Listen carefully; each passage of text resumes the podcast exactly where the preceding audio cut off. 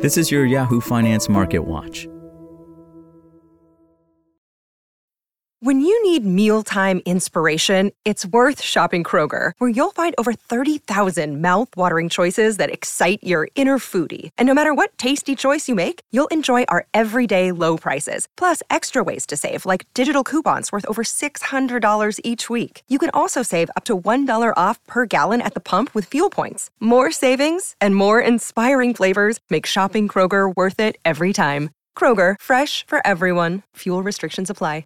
Stocks popped on Thursday with the S&P 500 hitting a fresh record high despite a disappointing retail sales report that raised questions about a soft landing scenario for the US economy. The Dow Jones Industrial Average rose 0.9% or almost 350 points, while the Nasdaq Composite added 0.3%. The S&P 500 was up nearly 0.6% to hit a record closing high of 5029.73. Stocks have put an early week rout in the rearview mirror, recouping all of the steep losses booked Tuesday after a hot inflation print dented hopes for interest rate cuts.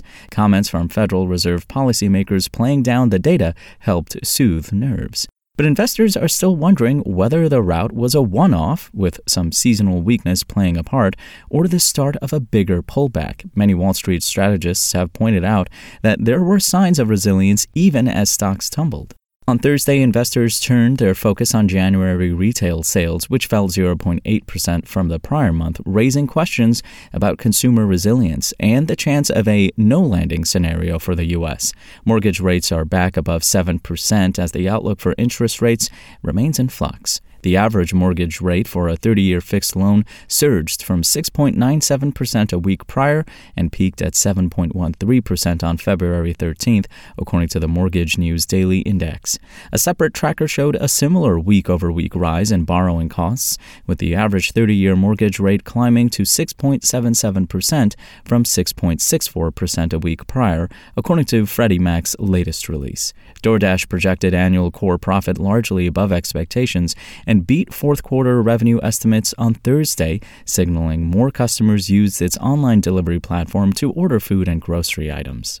The company has been steadily growing its U.S. market share through newer partnerships and categories outside its core restaurant delivery business with companies such as Best Buy and Victoria's Secret. And Roku Inc. shares tumble lower in Thursday's after hours trading as its average revenue per user dropped by 4% year over year in the fourth quarter. The TV and streaming company managed to beat revenue estimates and reach 80 million active user accounts in the last quarter. That's all for today. My name is Imran Sheikh, and for the latest market updates, visit us at yahoofinance.com.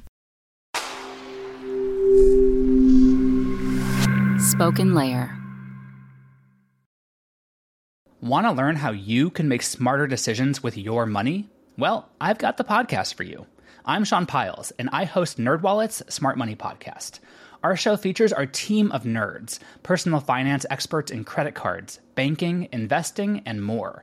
And they'll help you make the most of your money while cutting through the clutter and misinformation in today's world of personal finance. You'll get clarity on strategies to help you build your wealth, invest wisely, shop for financial products, and plan for major life events. Listen to NerdWallet's Smart Money Podcast wherever you get your podcasts.